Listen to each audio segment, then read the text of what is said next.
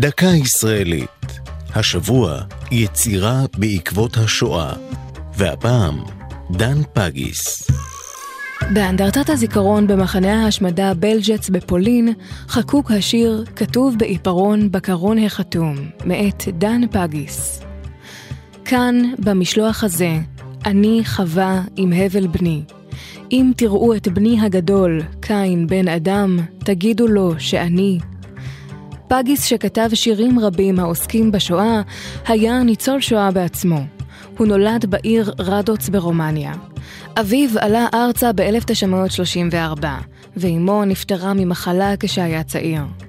הוא גדל עם סביו ועם בוא הנאצים לרומניה, גורשה המשפחה למחנות ריכוז באוקראינה. בגיל 17 עלה ארצה והתאחד עם אביו.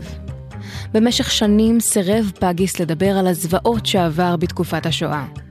לאחר שצפה בתערוכת צילומים של עיירת מולדתו במוזיאון ישראל, החל לכתוב לראשונה שירים המזכירים במפורש את חוויותיו משם. שירי הביקורים שלו ראו אור ב-1949 בעיתון על המשמר, וכעבור עשר שנים יצא לאור ספרו שעון הצל.